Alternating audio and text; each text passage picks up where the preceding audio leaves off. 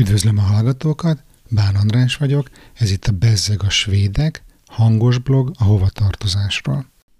2014 májusában kevés betűt raktam a blogra, inkább több képet, azokat ugye meg lehet nézni szokás szerint az adásnaplóban lévő linkre kattintva, azt a kevés betűt meg felolvasom. A felolvasás időpontja 2021. január 11. Béke, munka és szocializmus, itt egy május 1 plakát van a képen, a szöveg így szól, sajnos lemaradtam a tegnapi ünneplésről, pedig biztos nagy buli lehetett, hiszen részt vettek a svéd kommunista párt rendezvényén, a csillei, bolíviai, ekvádori, perui, iraki és iráni elvtársak is. Meg ez tényleg kemény lehetett.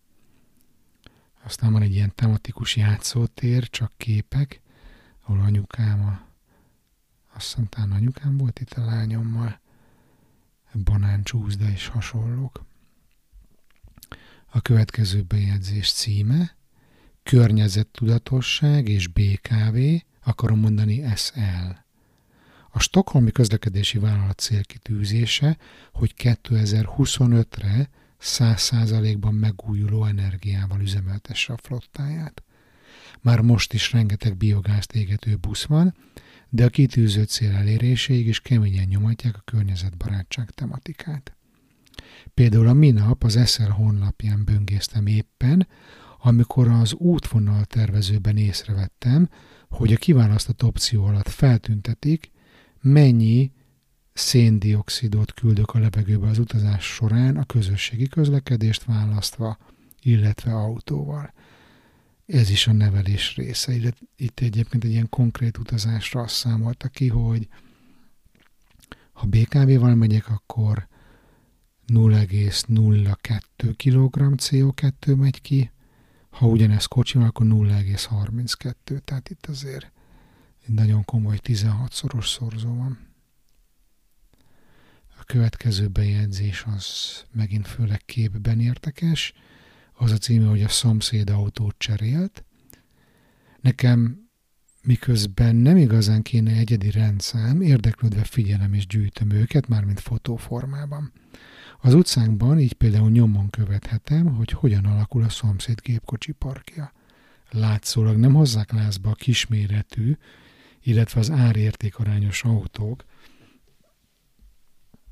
azt a szomszédomat, akinek 2013. szeptemberében egy Porsche Cayenne volt rajta az RSG rendszám, és 14 májusában meg egy nagy Range Rover, egy újja. Ő is inkább járhatna BKV-val, nem? Aztán a nemek közti egyenlőség a svéd napokban, valamint a kulturális különbségekből is fakadó bunkóság megnyilvánulása című posztom, ami nagyon rövid, de velős.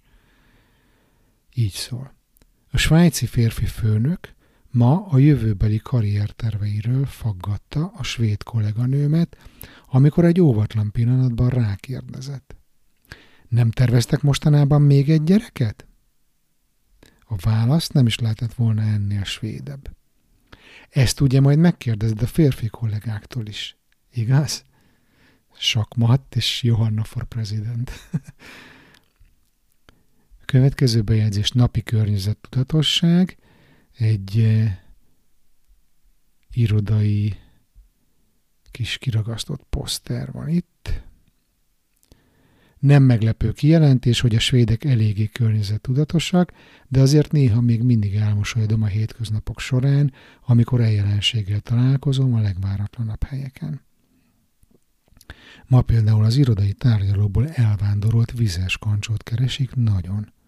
Nyomra vezetői díj nincs, de a motivációnak legyen elég, hogy a csapvíz, idézem, környezetkímélőbb, mint a palackozott. És magától értetődőnek veszik, hogy Stockholmban például finomabb is. Simán lehetne palackozni export céljából.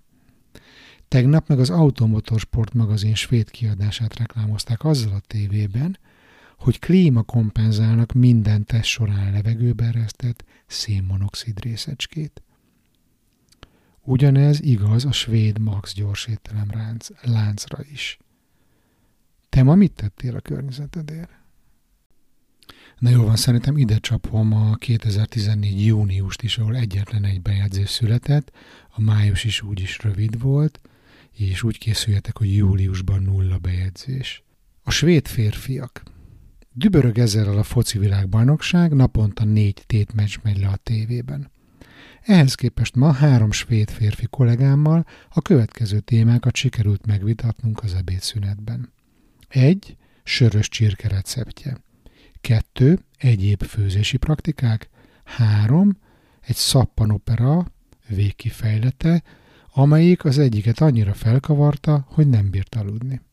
Egy büdös szó sem esett a számomra legfontosabb sporteseményről, miközben a szomszéd asztalnál, ahol öt nő ült, legalább az innebandi, mi az? A svédeknek, ez a nem létező sport olyan, mint nekünk a vízilabda, legalább az innebandi ennek az öt nőnek felmerült a beszédtémái között.